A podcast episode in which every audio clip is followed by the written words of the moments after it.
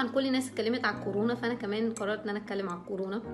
بصوا يا جماعة آه، الموضوع خطير وكل حاجة. أنا فعلا في الفيديو ده not making fun of الكورونا ولا أي حاجة مع إن طبعا مصر البلد الوحيدة ما شاء الله اللي ولا فارق معاها. مبدئيا الإنسان اللي مش فارق معاه ده اللي واخد كل حاجة ببساطة ومش خايف ومش متوتر ومش مرعوب مناعته أقوى من الخايف المتوتر المرعوب. مناعتنا بتقاوم أي حاجة حتى ال cancer. فموضوع إن إحنا عاملين دماغ ده فيه مميزات برضه. طيب الإنسان الدماغ قوي برضه ممكن ما يبقاش مهتم بال... ب... ب... ب... بإنه لأ ياخد احتياطاته وياخد الأسباب صح. بصوا بقى ولا المتوتر قوي صح؟ اللي قاعد مرعوب وطول اليوم يحط sanitizers ويعمل و و ولا اللي برضه دماغه قوي ومش بياخد بالأسباب صح. عايزين نعمل حالة وسط كده.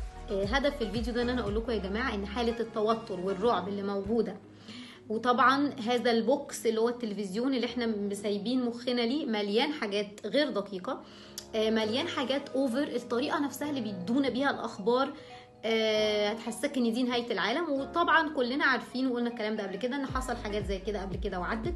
إن شاء الله تعدي. آه، الإنفلونزا العادية بيموت منها ناس أكتر بألوفات. كل الكلام ده كل الكلام ده مش معناه بقى إن إحنا بنقول هوبا الكورونا جميلة حلوة بنحبها لأ. بس بنقول إنه التوتر زي ما كده كنا طول عمرنا بنقول آه، ال- الحزن سفير المرض. لا التوتر بقى وال وال وال pressure والضغط وال- والرعب اللي عندنا ده والخوف صديق المرض بقى مش سفير صديقه. يجي هو والمرض كده على طول. طبعا أنا شرحت الموضوع ده قبل كده كتير. هرمون الكورتيزول بيعلى اللي هو هرمون التوتر بيبتدي الجسم يتفاعل بشكل معين. المهم يعني قصة كده فيها chemicals في المخ و و و وال- وال- وال heart beats تزيد وده وده مطلوب في حالة ال fight or flight اللي هو إن إحنا شفنا أسد مثلا. دي حاجة ربنا عاملها لنا. mecha يعني mechanism معين.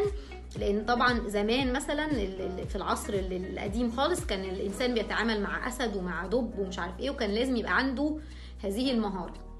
حتى هذه اللحظة طبعا هذه اللحظة الإنسان بيستخدمها لو شاف فار أو صرصار مش مشكلة. المهم في حالات الضرورة القصوى ال fight or flight لكن إن إحنا نبقى الكورونا عامله لنا طول اليوم هذه الحالة ده هيعمل إيه بقى؟ ما إحنا اتفقنا. الحالة دي لو موجودة مرة كده كل شهر شهرين ثلاثة آه. لكن موجودة كل يوم وكل ثانية وكل دقيقة بتضعف المناعة بشكل رهيب. وبالتالي يا جماعة ناخد بالأسباب نتوكل على الله نتابعوا عايزين تتابعوا تابعوا برضو الناس اللي بتخف نتابع ال positive برضو يا جماعة. لكن الرعب والهلع ده بيضعف من مناعتنا وبالتالي بنكون أكثر عرضة للكورونا وقتها. المناعة أكل غذاء. طبعا الناس كلها اتكلمت فيه وأنا مش بتاعت nutrition بس هو بديهي أو يعني معروف. فيتامين سي ودي والزنك ماشي خلاص بتاكل كويس وزي الفل.